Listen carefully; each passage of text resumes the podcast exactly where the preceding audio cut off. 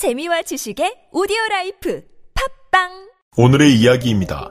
지난 20일 오전 7시 18분을 시작으로 약 1시간에 걸쳐 서해상에서 북한군이 방사포 총 4발을 발사하였습니다. 이는 16일 신형 대륙간 탄도미사일 발사의 실패에 이어 4일 만에 벌어진 무력 시위라고 볼 수 있는데요. 시위의 뜻은 공공연하게 의사를 표시하여 위력이나 기세를 떨치는 것인데 북한이 갑자기 무슨 시위? 라고 생각하실 수도 있으실 겁니다. 이 시위는 국민의힘과 윤석열 당선인이 내세운 정책에 대한 시위라고 볼 수 있는데요. 북한의 군사 위협에 선제 타격론으로 강력하게 대응을 예고하면서 북한에 대한 강경한 태도를 보였기 때문입니다.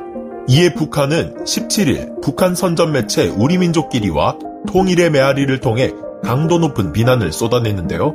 북한 매체는 잊지도 않은 위협과 도발을 운운하며 이리 때 마냥 미쳐 날뛰는 국민의힘 패거리들의 망동, 우리에 대한 선제 타격을 거리낌 없이 운운하며 북침의 도화선을 마구 흔들어대는 보수패당 등 우리 국민들이 들으면 어이가 없다 못해 분노가 치밀어 오를 정도의 발언들을 내뱉는 북한.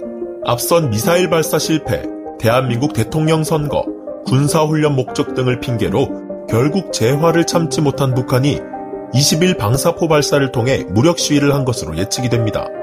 이날의 도발을 포함하여 북한의 도발성 시위는 올해만 11번, 선거를 치른 후 벌써 두 번째 벌어지고 있으며 혼란스러운 국제정세와 정부 교체에 따른 혼란으로 이런 북한의 도발이 자칫 위태로워 보이기까지 하는데요.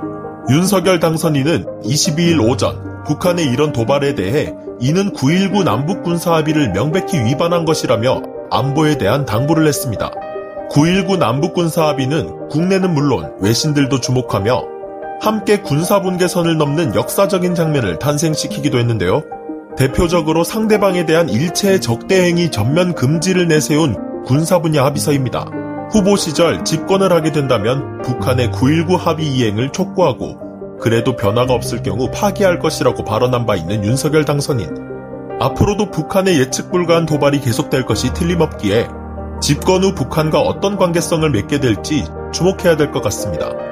문재인 대통령 역시 22일 청와대에서 주재한 국무회의 모두 발언에서 임기가 얼마 남지 않았지만 헌법이 대통령에게 부여한 국가 원수이자 행정수반, 군 통수권자로서의 책무를 다하는 것을 마지막 사명으로 삼겠다라며 정부 교체기 안부 공백 사태가 없도록 군 당국의 철저한 대비 태세가 필요하다고 강조했습니다. 오늘의 이야기, 제가 군대를 복무 중일 때도 북한의 도발은 끊임없이 이어졌으며 제대한 지 10년이 다 되어가는 지금까지도 이 도발은 여전히 완화 없이 심화되어지고 있는데요.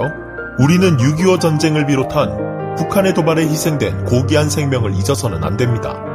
오늘의 이야기 마치겠습니다.